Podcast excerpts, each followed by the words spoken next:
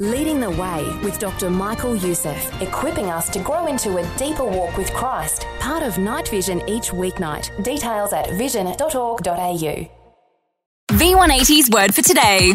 Helping you live different every day. By love, serve one another. Galatians 5, verse 13. Do you have an I owe you attitude or a you owe me attitude? What gives us an attitude of entitlement? Found in the middle of the word entitlement itself. Title.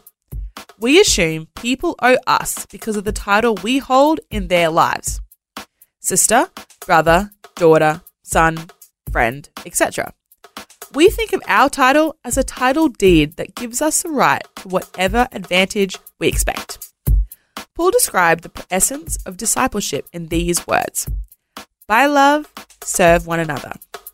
If you have an attitude of entitlement, here are some strategies to help you overcome it. 1. Understand the difference between your rights and your desires. You have the right to expect your brother, sister, or friend to be nice to you, but you don't have the right to expect them to wait on you hand and foot. For God so loved the world that he gave his one and only Son. True love is marked by giving, not taking. 2. Live by the golden rule. See Matthew 7, verse 12. Jesus said that whatever you want others to do for you, take the initiative and begin doing it for them. You say, but what if they don't return the favor?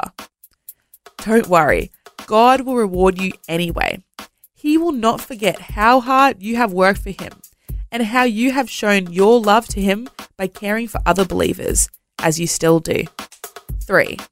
Never assume that a person's past kindness creates an ongoing obligation to you. God may use others to bless you, but He alone must always be the source you trust to meet your needs. The word for today, as featured in V180 magazine.